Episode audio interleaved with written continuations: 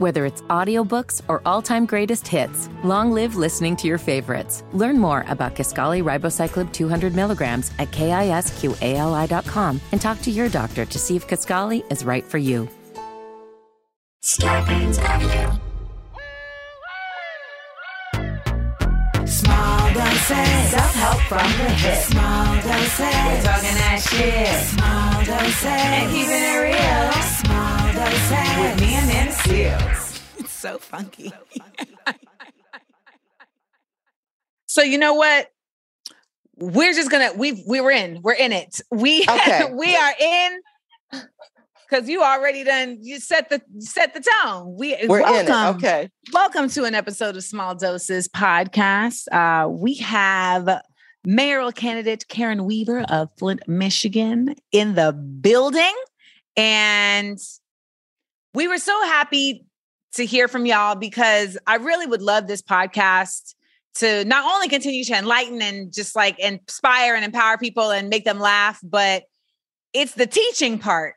Um, mm-hmm. Particularly as it relates to government, because I feel like so much of our, particularly of Black folks, but so much of just the American public is really disenfranchised in our ignorance of how much of a role we really can play in the government reflecting our wants and our desires. Um, you know, I think a lot of us are looking at a very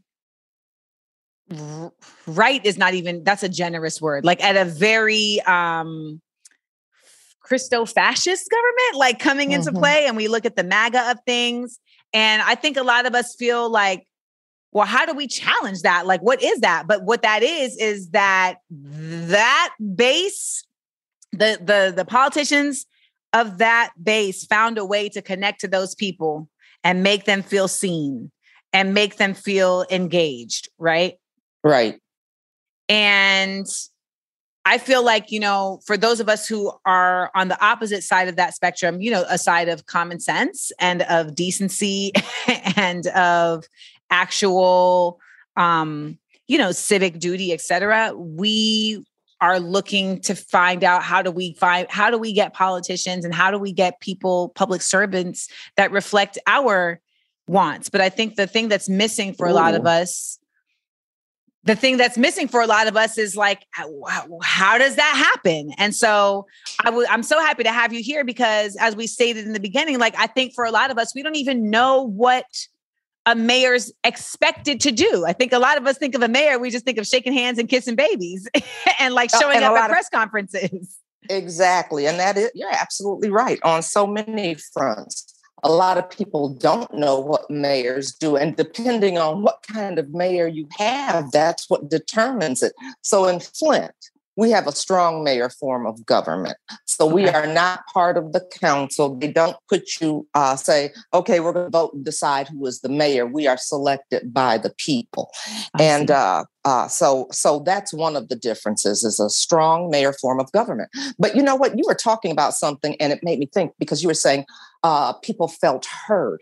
And that's what made, you know, made that so strong. And sometimes we, we a lot of times we don't feel heard. I mean, you think about it in, in Flint, in mm. Michigan, you can look and see what happened in Michigan. All of our urban cities, our Black cities, Flint, Detroit, mm. Benton Harbor, Pontiac, uh, Muskegon, prop, I think Inkster. I'm leaving some out, I'm sure. Uh, we're taken over by an emergency management system, where our voice and our vote didn't matter. You know, the people elected someone to be their mayor. They elected people to be their council people. And uh, we voted against an emergency manager coming in oh, wow. because we knew that was a dictator form of government. Well, guess what? They overruled what the voters put in place. How? And so when those kinds of things happen, yeah, that's what we said. How did that happen? Uh, but it was during a lame duck. You know, the, the governor was going out. A new governor had been elected. But that's what they put in place. And they overturned what the people had voted for. And that's why wow. people become so disengaged and disenchanted with government. Because you're like, okay, we do come out and vote. Here's what we vote for. And there's still a loophole for this to be overturned. Mm-hmm. And so what happened in Flint was it was overturned and the government came in, the state, the governor came in and uh, said that the mayor and the city council, the people that were elected to represent the, the, the city, had no power. They had no power. And so you have a dictator form of government is what happened in Flint. That's that's how. And this is on the heels. And this is on the heels of the of the water crisis. Well, I don't. This is what this was before the water crisis. That's what. So we had an emergency manager for six years when I got into office. Wow. There had been an emergency manager in place. You know, it all boils down to we want to take over certain communities. And we know which ones those are. And it's also, uh, you know, and they do it under the guise of uh, finances. You know, your city is bankrupt. Well, yeah, you know. Like what yeah, they were because, doing to the town in Tennessee. Like exactly. There was how they were just like, yeah, we about to just take over your town. You need to give up yes. your charter. Yes. But really it was because they wanted to usurp the funds that that town was in, in line for. And by- it was about water. It was yes. about water. Uh, and mm. that's what happened here. Uh, you know, it. You know, it, it was a, a a huge cover up in the city of Flint, and Flint was Detroit's uh, largest. Um, what's the word I'm looking for? Uh, Constituency. We bought water from Detroit. Okay, we, largest we vendor. Thank you. Uh, was Flint on Detroit water? Okay. Well, we're going to take them off of Detroit water. That helps bankrupt Detroit. You can come in and take over when a city is bankrupt or if a city is in financial distress. If a city gets below a certain uh, financial point, that triggers an emergency management system to come in. And so not only were we taking off Detroit's water for what, you know, this is water we've been on for fifty years, fifty years. Uh, and then we in turn sold water to the commu- to the cities in our county. So it took us from uh, a customer of Detroit to also not being able to sell our own water, because when they did that, they took our water pipe from us. They took our water pipe. Our assets were taken in the city of Flint. That's why people get dis, dis, uh, disengaged in, in the government process and the electoral process, because you see all of these shady kinds of things going on. So why would you go from, why would Flint, where does it make sense that we go from we're selling water to now we're paying eight times the national average and we have to buy it? I mean, who does that? So in that case, who ends up mm-hmm. benefiting? The the person, uh, the people you're buying the water from? Yes. Yes, because a water authority comes in, and that's who ends up benefiting. And so the resources of the cities get stripped. So not only, like, we used to own the airport. That went to the county. We owned our water pipe. That went to the county. We owned our garbage trucks. Those were sold. I mean, every all of our assets, our parks, our golf courses were sold to the county because they wanted to go to a different form of government, because Flint is predominantly a Black city. If we go countywide, if we go to a metropolitan form of government, we're no longer the majority and we lose our voice that way. So I know the question a lot of my listeners are having is the same one mm-hmm. as mine, which is how could this have been challenged? Like, who would have been expected to challenge this and stop it? Well, and, I'll tell and you, didn't do it. I'll tell you, uh, you need your state representatives to challenge it. We're trying to get rid of that emergency manager law that's on the books. It shouldn't be there. Okay. It shouldn't be there. And and you and the way it's written is they're supposed to just be over the finances of the city, but they came in and took over day-to-day operations. And, and, and when we say state representatives, people. We mean state senators, not we mean like state senators. We mean state uh, and our the, the people that go to Lansing from the city to represent the city at the state. So right. your legislators. Okay. So that's who did it. But you know what? That was one of the things, but it can be done a different way. I mean, we didn't get rid of that law, but I know when I went into office, uh, there were two things I was working on. And it was, I wanted a, an emergency declared because our water had been poisoned and we could not drink it. And I was fighting for home rule, which meant Uh, the people that are elected should be the people that represent the, the, the city, not mm-hmm. an emergency manager. And those were the two things I was working on. And um, and I let them know that right from the beginning. That's what's important. Uh, I remember going into office, you know, because I had no power. I went in and the governor's people were all in place. I had no power. People said, well, what can you do differently? I said, one thing people can't take is your voice. And I heard you talking at the beginning of, where is our power? What can we do? And I've always told people, never underestimate the power of your voice. And they said, well, what can you do differently? I said, you know what? I said, I can let you know what's going on. I can say, uh, here's what they're doing. Here's what I think they should do, but they won't let me. I said, I will be in front of the media every single day talking about what's going on. I said, because we deserve to know what's happening with us, whether it's good good news or bad news, it's news about us. And we need to be able to make educated, informed decisions about things that are impacting us. And we weren't even getting that kind of information when the government comes in and takes over your city.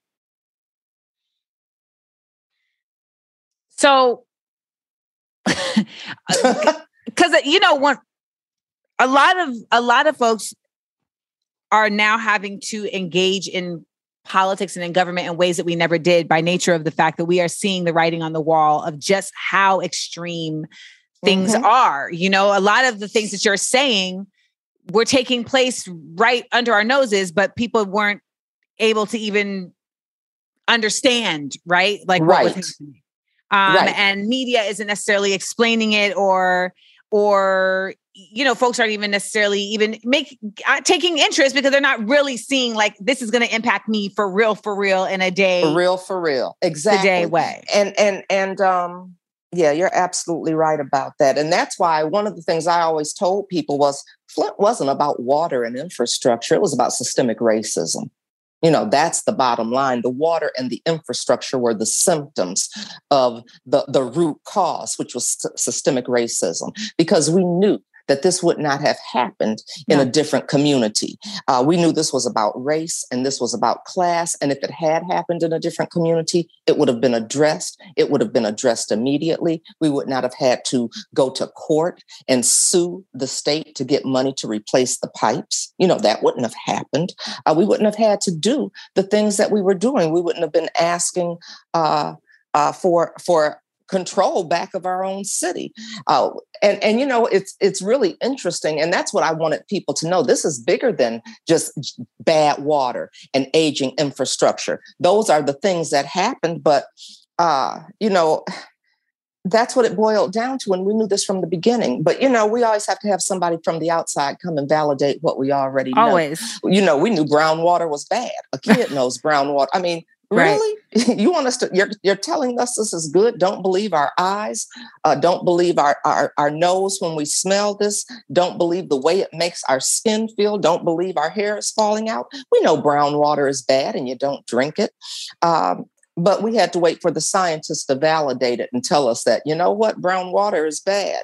Uh, just like we knew this was based on racism and class, but a year and a half later, and I mean, thank yeah, thank God that they did do an accurate report. But when the Michigan Department of Civil Rights did their report, they said that this was based on race and class. And we're like, uh, yeah, we knew that, but we're glad it's in a report now. And I mean, and I and I don't mean to downplay what they did. I'm glad they did say that. Uh, because right. a lot of times it's like, you know, they're just saying that, but that's what was going on. Uh, and, and so that's what I've always said was, yeah, there, there are a lot of places that are, have, you know, bad water. There are a lot of places with aging infrastructure, but when you look at what caused it to happen, I mean, it was, you can call it an environmental justice, environmental racism. It was all of those things.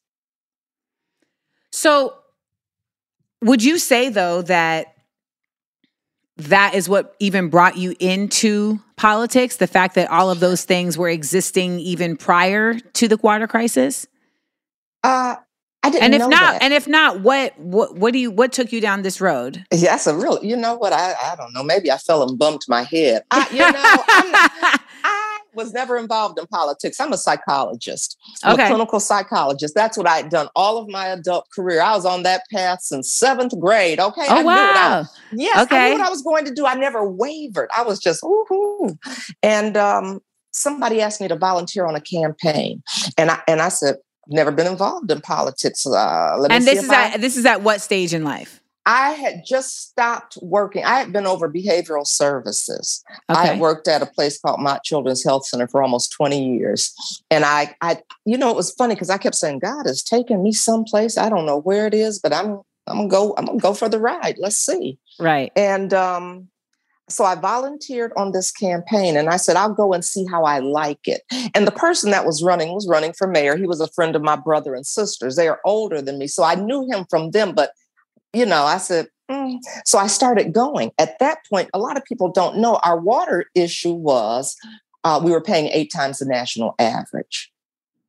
And our water rates had been raised illegally because okay. of emergency management and those kinds of things. So this and is so at the phase was, when you were no, this is at the phase when you had stopped being Detroit. You had, is this when you were buying we water? Were, from?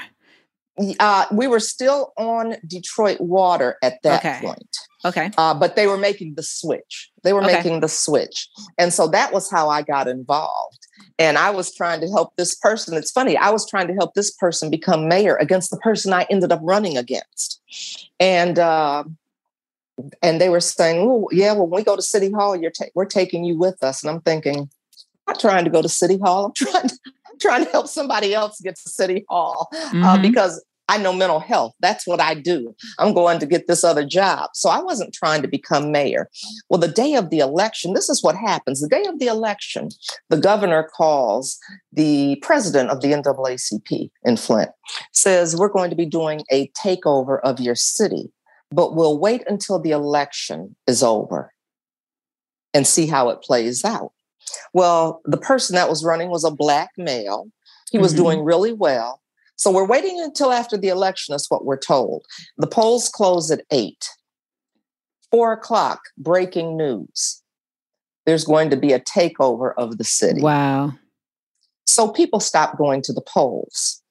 So, and, and we stopped going to the polls and we kept saying, please, you know, keep going to the polls, but they're like, they're taking over anyway. Why do we need to vote?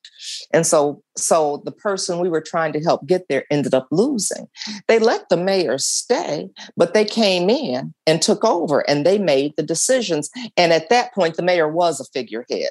And in some places the mayor is a figurehead and does ceremonial things, but that's not how it goes here. Okay. And um, so the mayor became a figurehead. And uh, the person, the emergency manager, came in and ran the city. They ran the city. And that's what happened. And I just stayed engaged. And it was so funny because my husband, you know, he's like, where are you going?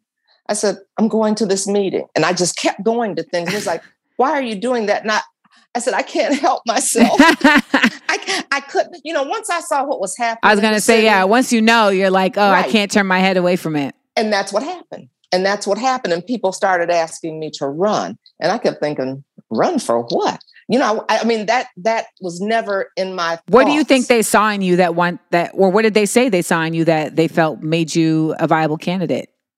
Uh, one was I, you know, I had stayed engaged. I wasn't scared. You know, and that and that's what it is. You cannot be scared uh, because they'll scare you. They will try their best to scare you and uh, to bully you. And well, they brought charges up against that. you that ended up getting thrown out. I feel like that. You know what? Look, no, let me tell you about that. Oh, that. Yeah, okay. See, there you go. You know how many times? Four times. Did you know that? I did not know that. Most people don't. So the first time the charges were brought up against me, the F B I came in and they investigated me. And the charges were misappropriating of funds. Yes. They tried to Kwame Kilpatrick you, but you like, I exactly. didn't misappropriate to my mistress. This ain't Detroit, it's Flint. Every time, and look, I, we had, and every time checks were coming in, I'm like, take them to the C F O because, you know, I don't know what to do with them. I, we're dealing with this. Give them to the C F O. They're made out for the city of Flint. My name is Karen Weaver. My name is not City of Flint. What could I do with them? So the F B I came in and investigated me. Said I had done nothing. How so did they you, were done. How did you feel during that time?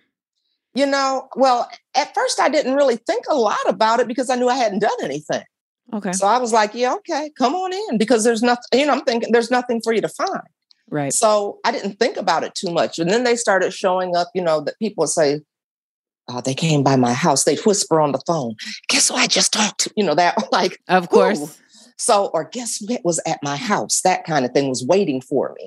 And then they show up, you know, I'd, I'd be someplace and they'd be in the parking lot, uh, that kind of stuff. Karen, okay. That's scary. What's, wait, how am I supposed to be addressing you? Miz Weaver? That, Missus You, Weaver? Karen's fine too. Okay.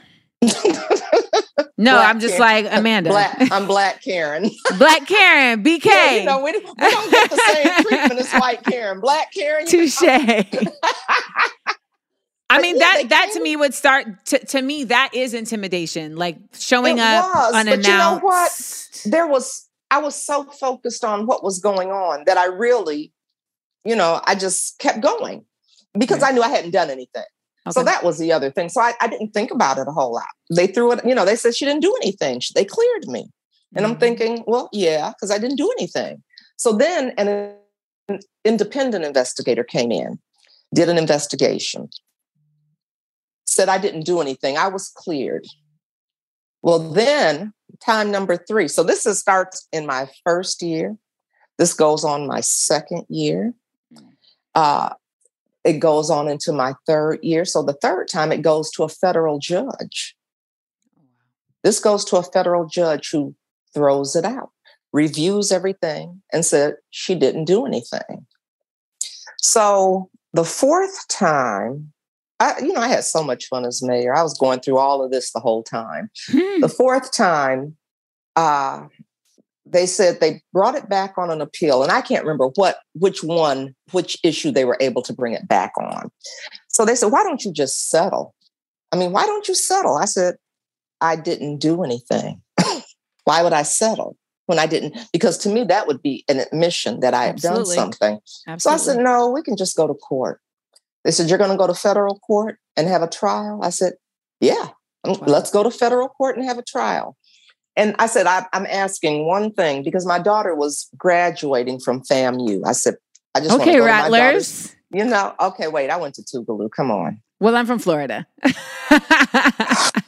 Okay, we'll we'll move on. I know I'm not going to get anything from you because those Rattlers, woo-wee.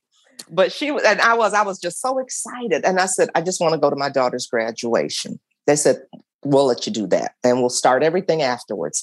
So I was going to spend, you know, a few days with her. And uh, so uh, we go down there, me and her dad. And I got to go to her graduation. Well, the next day they were going to start.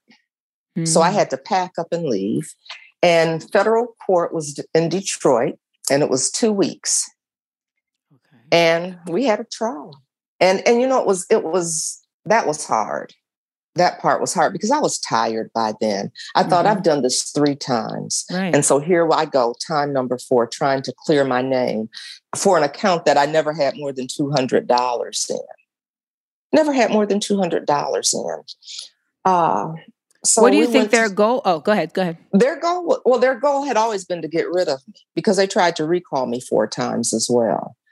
Um, so we went to court. I did not. My husband said, do you want me to go with you? And I said, no, because you've missed time going, you know, we were down at our daughter's graduation. I said, so go to work. I, Cause I was just like, no. And, um, my kids, I have three, three grown kids. They wanted to go. I was like, no, because it was going to hurt me more to have my kids hear things mm. that weren't true. It was, for me, it was my way to protect them. I, okay. I couldn't watch them hear those things. Mm-hmm. And so I said, no, I don't need you to come. I let my sister come once and a couple of my coworkers came. And finally, Adrian, my oldest daughter, said, Mom, they're saying you don't have any support because we're not there. I'm like, I don't care what they say. And so she said, can I go? I let her come the last day. Okay. And it was closed, the closing uh, arguments, and the jury went in. And about an hour and fifteen minutes later, they said they've reached a decision. And she said, are we going to be okay? I said, Adrian, we'll be fine. And it was a unanimous not guilty. But I went through that four times. They didn't want me in. Uh, I had been Who's the office. they? Who's the they? The, the they are the people that uh, have been running the city of Flint that don't live in the city of Flint. They're part of, you know, uh, the established people that have always run Flint. Uh, so when you got there and you fired the the police chief and the fire chief, et cetera. Oh, yeah. Oh, yeah. How dare I? How right. dare I?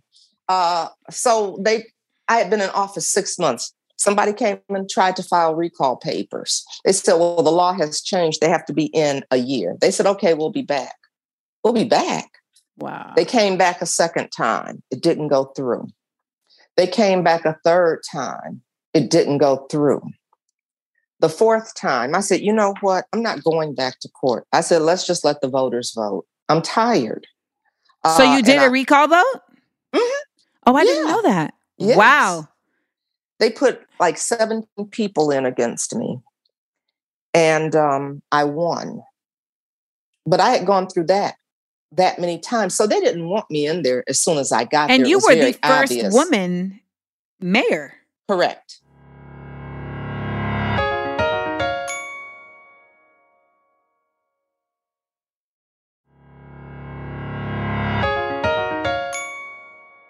I mean, how much of this was racism and how much of this was also sexism? I think it was both of those things. I, you right. know, I think more of it is, you know, I, I'm going to say race more than mm. sex, uh, even though I know that played a role as well. You know, I said, because uh, at the, it, it, I said, if I, if I'm, a, if I, you know, if I changed my sex, I'd be a black man. Which wouldn't help you as much. I can't change my race. You know, you can't. Right. So I, I think it was more race and then sex. They didn't like a black woman coming in there for sure. And especially one that uh, could not be controlled. And that was the problem with me. Uh, they were used to a mayor. I would get things sent to me and it'd be like, we need you to sign this because somebody very important wants to do this in Flint. And I said, okay, well, let me read it. Read it. Well, we need to take this back signed. I said, well, okay, but, you know, my mother was a teacher. She taught reading. I know how to read really well. I'm going to read it before I sign it because I might be in agreement with them. I might want to sign it. But if I don't, I need to know the reason. And so they were used to just running the city that kind of right. way where we right. send things over. You see this name, you sign on the dotted line. And how dare you say, I'm going to read it first. And not only am I going to read it, I'm going to have the attorney look at it as well. So that was, you know, you're not supposed to do those kinds of things. You're not we supposed had, like, to be thorough. Right. At all. You're not supposed to have a brain and you're certainly not supposed to have a backbone. I mean, there were things like that that went on. Uh, there were no-bid contracts going on. And in a crisis... What's a no-bid contract? Uh, so, you know, we've got this contract. So we're putting out a contract for a pipe replacement. Okay. Well, th- we're just going to use this company. We always use them. Okay, but uh, how do we know that's the lowest bid? How do we know we can't get somebody to do it uh, less expensive? Why do we keep giving the same people these contracts? Well, we keep giving them to them because we don't get them. We're not at the table. And the way contracts are written right. up, we're written out of them. They'll put in there, you need a piece of equipment. We don't need that piece of equipment to do this job, or you don't need that kind of bond to be able to do this job. But they're written in such a way that many small companies and many Black minority-owned companies can't get a bid. And so I didn't do that. And, and you know, it's, it's like I'm excited to say it, but it's sad to say that in twenty sixteen, it was the first time that a Black company ever got a multi-million dollar contract in the city of Flint. And it was a construction company. Uh, the president is a, f- a Black female.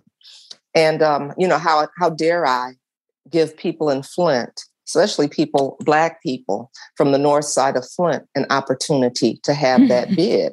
Well, I mean, those were the things that people didn't like. And, and, and it didn't mean that other people weren't getting rich off of these deals because they couldn't do it all themselves. We wanted to expedite this process. So, but they were the lowest responsible bidders. We started with three. I said, we're not going to have a crisis when we know economic opportunities come as a result of a crisis and people from Flint don't benefit. So we're going to do, we're going to put bids out. and they're going to be written in such a way that local uh, contractors that live in this Flint, mm-hmm. live in this city, right, have an equal have opportunity. Yeah. Exactly. And so there are people that don't like those things happening. So there's those people, and they're real, and they have power, and they enact their yes. power as they do. And then there's the people. Mm-hmm.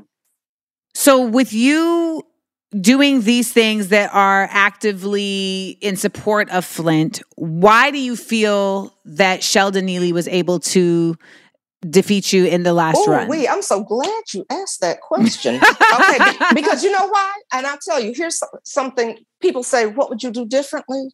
Uh, oh, wow. How did that happen? You're back. You're back. I'm back. Uh, how did that happen? Uh, I didn't address the lies. I said, one thing I will never do is uh, not let people put mistruths out on me and not address it. Because here's the deal.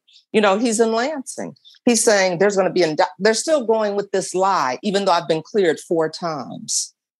Four times, right? Uh, there's going to be some indictments coming down. I'm in Lansing. I'm getting the news first. I'm talking to the A G. There's, there's going to be indictments coming down, she and her staff. And I'm thinking, who could believe that?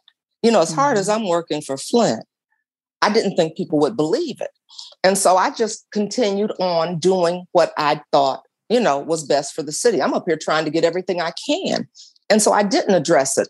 And, and, and the thing is, you know, something that I've learned is, um, you know, people say, take the high road, but taking the high road, maybe this was my mistake, doesn't mean you don't address lies. Listen, this this we go low, they go low, we go high mentality ain't uh-uh. it ain't a it ain't uh-uh. a catch-all. You better bust them in their knees, because that's the you know I know and you're a member of the Democratic Party, and I feel like I that's what's going yeah. on. I feel like that's my issue with your party is yeah. that there's a lot of they go low, we go high, but they're going so low, they're chopping the Democrats at the ankles, and they're exactly s- staying on their knees. And, and, and exactly. And, and, the, and here's the thing. How, wait, wait, needed... wait, I got to know something though. Okay. When did you come to that realization? Because it's one thing not to until... not win. Right. Mm-hmm. That's okay. Like, when did you, uh, you reflect know... and say, how did, how did this man, how did this happen? Okay. So I'll tell you, that's really a good question, because here's the thing. The ma- the media played a big role in this, because this was bigger than me. This was, we need the water crisis to go away. Absolutely. They wanted me to stop talking But not to solve it, just to right. make it go away. To make it go away. And I wasn't going to do that. I said, there's a way you can make it go away. Make Flint whole. You want to, you want me to stop talking about it? Fix what you messed up. You know, make us as whole as you possibly can, because I'm not going to be quiet. And, and I knew I was taking that risk. I said, if it means I'm not here, it means I'm not here, but I'm not going to be quiet. So, you know, when we found out where this money went, because, you know, you heard about millions and millions and millions of dollars coming into the city of Flint. And that's what he would say. Sheldon Neely would get on the radio and say, there's billions of dollars, and she diverted these funds. Well, if I had a billion dollars, I wouldn't be sitting in Flint. Okay. Let me say that. Uh, and, and so, and the other thing is, and, and here's what else I thought, what black folk, you know, get to steal money and stay at, I'm still, you know, stay at home. Who that, gets to do that? I don't this know. Is, this is true. You know, this but, and so that was another reason I didn't think people would believe it. Uh, so, so, but when we found out where the money went, we got the report. We saw where all this money went. And we're like, oh, my goodness. And um, so we put the report out. We sent it to the media. Do you know they didn't put it out? They didn't put it out. I had a local radio host that has a thirty-minute show on the on an on an A M station in Flint. He put it out. I had a friend of mine, Tyra Hill, that's on social media. She came and interviewed me, and she had gotten the report. She said, who are these people? And why did this place get this money and that money? I said, exactly. And so I called some of the, the, the people that were responsible, where I said, well, you got this amount of money, and this is what you did with it. Why don't you let the people know that? And, and they wouldn't. And I said, well, I'm putting it out. I'm not going to take the blame. You want me to take the fall for this money, and you all know very well where it went. But the media would not put the story out. They came, and finally, I put it out in August of nineteen. Of, of nineteen. But what was the catalyst that made you say, I need to speak up because I lost this from not speaking up? I, I, it wasn't until I was out of office because, you know, there was like, were so you much- just watching T V one day and it hit you? You know, was it your daughter telling you like, Mom, you know why you lost this? I No, I started finding out later because I didn't know everything that was going on. So listen, so here's what happened. I was trying to figure all of this out because I said... Were you surprised said, at the loss? Um, yeah, I guess, yeah. Uh, but I remember I one of the things I said, well, they'll see how hard we worked and how much we had done for the people. People said, you need to have a recount because it was so close. I said, you know what? I'm going home. Mm-hmm. I'm tired. You know, I've been fighting for people that are fighting me. I'm going home. Okay. And I'm not doing a recount. I'm, I'm going to go be with family. And I said, I knew we were doing a good job. I said, but there's some reason where I said, I don't know. God got us out of there for some reason. I don't know what it is. So I was talking. Here's what's funny. I was reading that book, Hillary Clinton's book, What Happened. Mm-hmm. I'm reading it and I get to a part and I close it and put it down. I said, this is hard to read. Mm-hmm. So I, I called her. And I said, I need Flex. to talk to you. And she said, you need to, she said, well, do you want to come to New York? I said, yes. And so she said, well, she gave me, she said, come, can you come this day? I said, yeah, I can. I'll be there. And when I got there, I said to her, you know, I said, I was reading your book. What happened? I said, it was very hard for me to read. And she said, why is that? I said, it was the same playbook that was used on me in Flint. Uh, and, and the Republicans came out and endorsed Neely. That's who came out and endorsed him. So the Republicans, who typically don't come out like that and vote in Flint because it's most, right. uh, they came out against me. That's what happened. And so I said it was the same playbook. And so we talked about a lot of things for about two, two and a half hours. When I left there, she said, Madam Mayor, I said, yes. She said, go back and get your seat. I looked at her like, did, did she hear anything I just said? I said, you know, I'm, I'm having this conversation in my head, not with her. I'm like, right, did right, she right. hear what I said? I'm not trying to go back to City Hall. I know I didn't fly to New York to hear, you know, I'm thinking, why would she say this to me? But she was the first person that said, you need to go back and get your seat. Um, but that's not what I was thinking about. And then COVID hit. And I said, that's why I'm not there. I said, oh, God, good looking out for your girl. You weren't going to have me in a back-to-back crisis. I mean, I did. I thought that wow, was it. That's real. And um, because I know what we would have been out there trying to do everything we could, just like we were for the water crisis. And I didn't even know the toll it had taken on me until I was out of office. Absolutely. Because I didn't have time to think about it. And then as time went on and I got to reflect. And people started com- I mean, people started coming to me. People started coming because they were surprised I lost. I had a lot of people come and say, I'm so sorry I didn't come and vote. I figured you had it. Wow. I had people that came and said, I'm sorry I believed the lies. Wow. I'm sorry I believed the lies and How'd I didn't that make support you, feel? you. I thought, I, you know, I just said, well, thank you. I appreciate it. Um, did you feel, did that in any way affirm uh what would I call Missus Clinton? It would just be, would it be Madam Clinton? Is it Missus Clinton? It's Missus Clinton, right? Madam Secretary. Secretary, you know what I'm saying? That's what um, I, did, I, I know. Did, did it in any way affirm what she said to you, though? About it, you needing to go back and I get your seat? This, I needed all of this time to go back. Yeah. And it took, I mean, a lot of people have come and said those two things. I'm mm. sorry I didn't come and vote because I figured you had it. Right. Or I'm sorry, I believe the lies. And then someone, I had people even come and say, they had people going door to door saying, you know, she stole this money. That God was damn. part of, right. They had people going and saying that I had, um, I was taking ballots.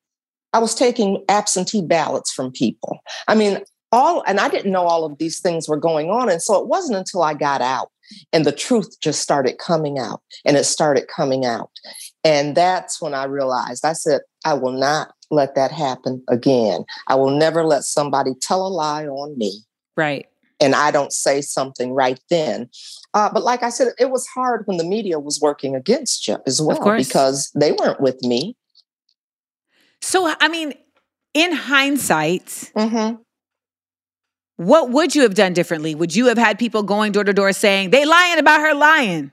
You know, like what, um, what is, what is the version of countering? Because I feel like the, the sources, I, it, it, oftentimes it feels like the powers that are at work to bring folks down that are trying to lift people up, mm-hmm. um, it almost seems like they are just, they have an abundance of resources to do so. Right. Right. And, I don't, and then right. oftentimes it feels like the folks who are lifting folks up, maybe it's not that, that y'all have access, maybe it's not that y'all don't have access to resources, but that there's this idea that it's like, if I just move in righteousness, it's going right. to overpower their wickedness.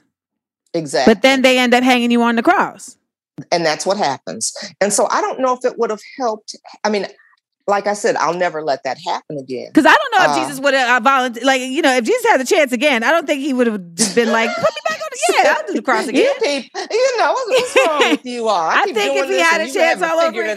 Yeah, I feel if right. he had a chance all over again, he'd be like, you know what, I'm going to I'm ride this out a little different, you know? You know what? I think I think, I think, I needed to be gone. I think we needed to be gone. I think people needed to see. I, I you see know, what you're I, saying, right? A, a teacher like, said, one of my teachers, she said, Karen, do you remember what you said after the election? And this is, and I just said it to you, but my teacher really told me this. Mm-hmm. Um, I said, no, what did I say? She said, you said they'll see how hard we worked and how much we did for the people. And I just looked at it. In your absence, they'll see the absence of that work. Right. And that's what has happened. Uh, she said, and there was a deacon. She said, do you remember what the deacon said? I said, no, but I bet you do. She said, I do. And she said, he said that no good is going to come to this administration because of the way they did things and lied on you. So the pipes haven't been finished. People think the pipes have been replaced in Flint. We were a year ahead of schedule. They haven't been finished. The black company that was part of the contract, they have not been paid almost eight hundred thousand dollars, close to a million dollars since I've been gone, and they can't get a job. Uh, as far as updates with what's going on with the water, we don't get those anymore. I used to put them out every single Monday. We don't get those anymore. When we had meetings where we brought all of the parties together from the city, from the state, from the schools, from the scientists, from the uh, physicians, those meetings were live streamed for the community to have access to hear what was going on in real time. We don't have those anymore. No one has been held criminally ac- accountable for what's happened. And you, you heard about that little sorry. Okay, let me be. You heard about that little piggy bank settlement we got. Yes. Uh, uh, so when you see those kinds of things happening, when you see uh, uh, Blacks not getting contracts, losing jobs, uh, and, and, and nobody speaking up about that, that would not have happened had I been in there. And I would have continued to have gotten beaten up. So I, I do believe we needed to be gone for people to, to recognize everything we were doing, because that's what a lot of people said. We didn't know everything you were doing, uh, because some of the things I was putting in place then are just now happening now even. So people didn't see that. And some people said, you guys made it look too easy. I said, well, how do you do that? He said, because when we see you out, you know, I mean, we were we were all over. Uh, but right. but we became like a family. Uh, and, and we have remained that way. And so, you know, one of my one of my one of my um, staff said we, they didn't know we prayed together and played together and everything in between. But we'd be at City Hall all day and all night. We'd order dinner in. I mean, we were working. Right. Um, but it, it Corey was Bush, just... Corey Bush was on the show and she said the same thing, you know, that mm-hmm. it, it's it's a round the clock job. It's yeah. about if you're doing it. If you're doing it as a public servant, you really are in that mind state all the time. Like you don't get the time off, and it really requires the team, and it requires exactly. support in a real way. And so let me ask you this. Okay. You've decided to run again. Yes. First, I want to know, like, what is the, what are the measures of wellness that you are taking or have taken to be able to continue to manage? Because they're going to come for you again. So you already know that. They, yes. like, it's not like you're going to come back in office and they're going to be like, well, we tried and it didn't work, so we're mm-hmm. not going to bother no more. Mm-hmm. How have you fortified yourself to even bring you into the fray again? And how do you plan to continue to do so once you, let's claim it. Once you win, we'll claim it. Mm-hmm. Once you win and you're back in the space. And I say this because I think particularly for Black women, you know, we are always expected to be strong and, you know, to really just be rough and tumble. And I know you girls like to tussle, you know, like mm-hmm. it's always like we are expected to, to come back and, and come even harder. But the truth is, our mental state being sound and being supported is in, is integral to us being able to show up the best we can, not only for our constituency, for ourselves, right? Mm-hmm, so right. What measures do you take for yourself? You know what? Uh, and I and that was why I I, I needed all of this this time to, to heal. Have you really. gone to the beach? Yes. Even Martin Luther King Junior went to Jamaica now. Not enough, uh, but I'm going again. But and and those are the things that I've thought about. I said, you know, that when you talked about not taking vacation, not taking time for yourself, I said this time around, I am going to make sure I take time for myself and my family. Uh, I was running around the other day, and uh, I said, you know what? Someone got upset because I couldn't make it to something. I said, you know, well, you know what? If that negates everything I've done when I was in office, and since I've still been fighting out of office, then. I said, if so that's how it will be, so be it. Right. I'm I'm not going to let others just control me like that, you know, because I showed up for everything and, and you see, I'm not in office. Uh, so you have to recognize that, you know, you can drop dead and things will continue. Things will continue. Mm-hmm. And so that's one of the things I said, I'm going to be more protective of myself, of my time, of my mental state, all of those kinds of things. But I'll tell you what else. Uh, I'll tell you what excites me, so and gives me the energy. You boundaries. Gave, we yeah. better. And, and, and we need to know that saying no is not a bad word. No. Saying, no, I can't be there. I can't do that. Uh, I will try to get somebody there. But it's not like you're like, everything. Nah, hell no, I don't want to go right. to your shit. Like, that's right. a different version of just no, like, s- I'm sorry, I won't be able to make it. Exactly. Like, you know, you say things in your, when you when you get home. You say I can't believe in, they wanted me to come to that shit. I know. I, I was I supposed I've been to I've been out long. Here all day. all day. All day. They don't care. They don't care. But, but, uh, you know, one of the things that excites me, and here's what gives me energy, because I know we laid a good foundation for some good things to happen. And and while we're not through the crisis, because I don't want some challenges in Flint that haven't been addressed, but it's not like we're in the, here it is, the, the water crisis. It's like, wow, I actually have an opportunity to get to some of those other things that okay, I never right. got to do. Uh, so, so that part is taken away, and that part is exciting. I remember when I was in office, you know, usually when you have people around economic development and developers coming into your city, they want to know about public safety. They're talking about fire and police. Ours was always water. When they finally asked me about fire and police, I was like, yes, we have moved past. They, they recognized that we were taking this water issue seriously and addressing it. And so I said, oh, I get to do some of the things that a, a regular, and, and, and being a mayor is not a regular job, but there are the regular things that you do. It's like, oh, they want to know about fire and police. They want to talk about garbage pickup, you know, just those regular day-to-day services that you want to make sure are flowing uh, properly. So I, I could see things moving in, a, in the right direction. And so to have the opportunity, I was talking to a, a guy that's an artist and talking about some of the things that he wanted to do around that and artivism and, and how impactful that can be. And just having these other kinds of conversations, I said, wow, you know, the opportunity to do some of these other things that are going to strengthen and yeah. uh, uh, the city. And, and um, so that part excites me, uh, even though crime is an issue. You know, there are those other yeah, things that we still factors. Have to deal with. But uh, having that, I didn't realize that national spotlight, uh, it, it, it took a toll, especially when, uh, you know, unlike the pandemic, everybody could rally around that together. Yes. And I didn't have anybody else that was, you mean being, the government poisoned being adversely had, affected. Yeah. Right. People had it, waters with their issue, problems with their water. Other places were identifying our water's bad. And I'm glad they were able to identify that and say, what do we do about our pipes? And this is an environmental injustice, but uh, nobody had it where you mean your government didn't put corrosion. They came and took right. over And for a hundred, you, you weren't worth a hundred dollars a day for corrosion control. This was something that didn't have to happen.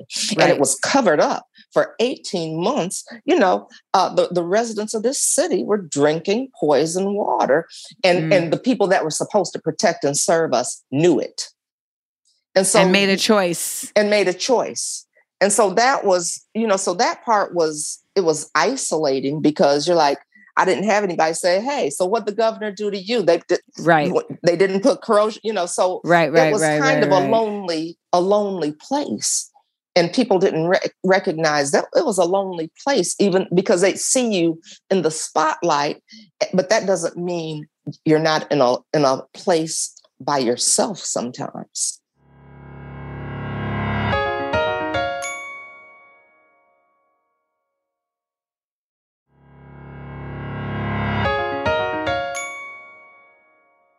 So when is the next election? Uh, the primary is August second, coming up. So tell me this. How do people, because I think, you know, a lot of people don't think about voting until it's the end of the run. How do right. people get involved? And I don't endorse candidates, so this mm-hmm. is not an endorsement, but right. how do people get involved with the election from the beginning? You know, because people don't know. People don't know, like, I know, you know, and it's it, it amazes me. I, and I think maybe because I'm just a political person. I mean, even mm-hmm. when I wasn't in politics, I was always, uh, okay, what are the issues I'm going to vote? Uh, because you would find people that say, I didn't know today was election day. Right. And you're like. Like did- California, like we just got a, a booklet for mm-hmm. the primaries, you know, that gives us information about the candidates and, you right. know, who, but even in the regard of like explaining to people that the primaries is the first run of elections to determine right. who's going to even be in the and, running and that, for and mayor. That's what you have, people have to understand, because I remember at the primary the last time the guy came back, he said, what's going on? I said, it's election day. And he said, well, oh, this is the primary, right? I said, yes. He said, well, I'll, I'll come in the general. See? And I said, sir, I said, you don't understand. I need, because he was a supporter of mine. He said, I got you in the general. I said, but if you I don't need you vote, to get me to right, the general. You have to, exactly. And um, so he he went on and voted. But there are a lot of people that say, oh, you know, I just wait until the general. And you can't do that, because the person that uh, it, that you're supporting, that you want to be your voice, may not get there if you don't vote now. And so it's really, you know, and so that's one of the things I have not, even though I wasn't in office, I told them, I said, oh, you all don't know. You've given me a bigger mouth than I had when I was in office. And um, and so I hope that I've kept people engaged as far as what's going on in Flint, because right after that, you know, the the, the criminal uh, charges started, or lack thereof. Mm-hmm. Uh, the water settlement uh, came into place. So I've been just out there, but it's really getting out there in so many different levels. And, you know, it, it's funny because uh, the way things are now, you have a generation that they're not on social media. You know, they want you to send them something in the mail. They're going to watch the news uh, and they're going to hear it at church. That's where they're going to get their information. Right. They're going right. to be at the block club. That's where they're going to get their information. No, I, I wasn't on Twitter. I wasn't on Facebook. So, mm-hmm. and, but then you've got a whole lot that are. And yes. so you've got to get it that way, too. I mean, it, it, it's it's like there's a new way to campaign, and you better be ready to hit it at all levels now. Yes, ma'am. Uh, because you can't do it the same way you did it before. And so one of the things, you know, and, and part of, for me was stepping in there, you know, not having staff. I had to fight to get staff because, you know, I, I, I had no power. But uh, even the way they had our communications set up was a one-person show. Well, it, it, it takes more than one person to really get your message out. Yes, I was on the radio, but when you don't have the media helping you, so it's like reaching out to these, alter, you know, and I, I shouldn't say alternative media. Uh, media. Uh, we need to make them our mainstream media. Uh, because a lot of times the uh, the traditional forms of media will not get a story out. They'll feed you a story, but a Facts. lot of times they're not going to get you the information that you need to know. So we've been really trying to ramp it up on all of these different levels and platforms. And that's one of the things people have said is you you stayed engaged. You you continue to give us information, because I was on nine, ten a.m., which covers all of Michigan, part of Ohio, um, part of Canada. And then, you know, oh. uh, uh, iHeart, Apple, all, all of mm-hmm. those kinds of things. And so, you know, I did that for sixteen months. Uh, it was a wonderful thing. I was on there Monday through Friday. I was the drive oh, time. Wow. So I was bringing people. It was great. I was tired. This is while you were in office? No, that's what I did since I've been out of office. Oh, so you was campaigning even when you didn't realize I, I you didn't, were campaigning. Right. I didn't realize I was campaigning, but I was bringing people. I'm like, no, I'm going to educate you. But you're you bringing people in. Stuff. I mean, you're, I was, mm-hmm. yeah, you're, you're that. creating a, you're creating an audience that's based on something other than just being a politician when you do that, you know, and that's right. like, like this podcast, you know, people listen exactly. to this podcast because of, you know, they get to hear my thoughts about things. They get to mm-hmm. hear my values. They get to hear how I interact with folks. And that's just something different than trying to sell someone something, which ultimately that's what politicians feel like right. they're doing. And and so, and I was able to do that and stay, and, and it cleared up a lot of misinformation. A lot Good of people said, you know, I didn't know that. Uh, I was the ex- I was the interim executive director for African-American Mayors Association while I was out. Uh, so I was just, you know, I just stayed out there. Busy, uh, yeah. Because never thinking I'd run again, but but here uh, you are. Here, I, here, here we go. I said, mm-hmm. I said, so it's time. Well, it's time. Well, for those of you who are in your constituency or who are uh, who know folks, please encourage them to take part in the primaries and uh, to do their research on candidate Karen Weaver. And, yes. um, you know, I thank you for your transparency and for for coming on here. And I wish you the best. You know, for for all intents and purposes, thank you. Everybody. I feel like the best leaders are the ones who understand that the greater good um, also acknowledges the nuance of the, you know, pockets of their mm-hmm. of their constituency, you know, and the greater good isn't just a Band-Aid. It's not just a blanket no. way of interacting. Um, we have a segment on here called The Script uh, where we tell our listeners, just we give them some insight into like other resources that they can look to to find out more information about our conversation. So whether it's books, whether it's documentaries, whether it's uh, place, whether it's people to follow on Instagram, et cetera, et cetera, I would love to know if there's anywhere where people, you feel like people can learn more about you, where people can get more involved in the issues of Flint that they need to uh, make themselves aware of, et cetera. Uh, is there a direction we can point them in? Oh, yeah, they can go to, I'd love them to go to my website and start looking. Karen About Flint. Okay. K A R E N About Flint. Uh, and that's a good place to get started. Is that a dot com? Dot com. Okay. Karen About Flint. Yes, it sure is. And um, they can get a whole lot of information. They can reach out to me that way uh, because I love talking and running my mouth and just, you know, educating and informing people about the issues. I really, really do. So if they would do that, I would appreciate it. I would appreciate it. And then there's also the documentary, right? The, yes, it is. Flint, who, who do you trust? Who do you trust? Mm. And I mean, that's so telling. And that's coming up. In fact, I, I will be in New York this weekend uh, because it premieres in New York and Los Angeles uh, Friday. So I'll be in I'll be in New York uh, to, to help that get kicked off. We're going to be doing a Q and A afterwards, after it airs. So I'm looking forward to that and talking with the people. So I hope people will, you know, come out and see that. It will be in Detroit probably within the next month. And it will be right outside of Flint and Grand Blanc. And all of that will take place, you know, like I said, within the next month. Uh, people can go and see that. I'm trying to get it in Flint, but it tells a lot. And it tells a lot about what went on in Flint. There were even things in there that I didn't know had taken place. Wow. It was it was interesting. You know, I saw it and I thought, I didn't know that happened. Mm. Well, that's that's the mark of a true documentary. You know, when they really get in the weeds. They got in the weeds. And I and I thought, wow, you know, look at this. Uh, and, and, and that it lets you know uh, how important communication and getting out there is, because I'm, I was like, did, and, I, and I was with some other people. I said, did you know that? They were like, we didn't know that had happened either. So it's it was it tells a story about what happened.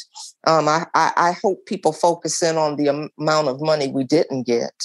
Uh, mm-hmm. You know, I think that's I think that's I think that's one of the tragedies of Flint is is the uh, settlement that right. came, because people hear six hundred million dollars. We didn't get six hundred million dollars. That wouldn't have been enough anyway.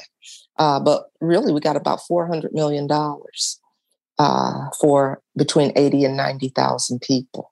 You know, where does unacceptable? Where does that math make sense? But I do hope people will watch that documentary, uh, Flint: Who Do You Trust? Uh, not All too right. many people. That's the answer to the question. Not many people. Touche. Touche. Well, Karen Weaver, Black yes. Karen. Yes. Keep on going, and uh, appreciate you coming on the show. I, thank you so much. I have enjoyed myself. Ditto. I have, enjoyed I this. have yes. as well. I have as well. And thank you for teaching us, our audience, get my audience just in the know on how they can be empowered to empower the folks that empower right. them. Exactly. Exactly. Thank you for doing that. No doubt. Appreciate it. There we go.